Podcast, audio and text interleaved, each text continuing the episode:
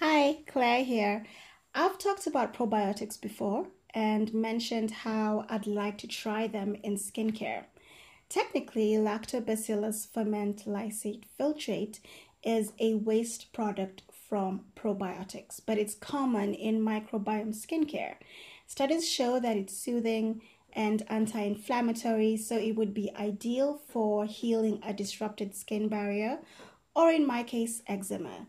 I went looking for a fragrance-free option with lysates in it and found the Skincity Luminous Licorice Toner. It's a toner, so you apply it on clean skin and follow with the rest of your skincare routine. Right now it's €23 for 200 ml, but we'll see because, you know, Brexit. I hope you found this episode helpful. Leave a review or a comment stating your thoughts on this episode. Bye.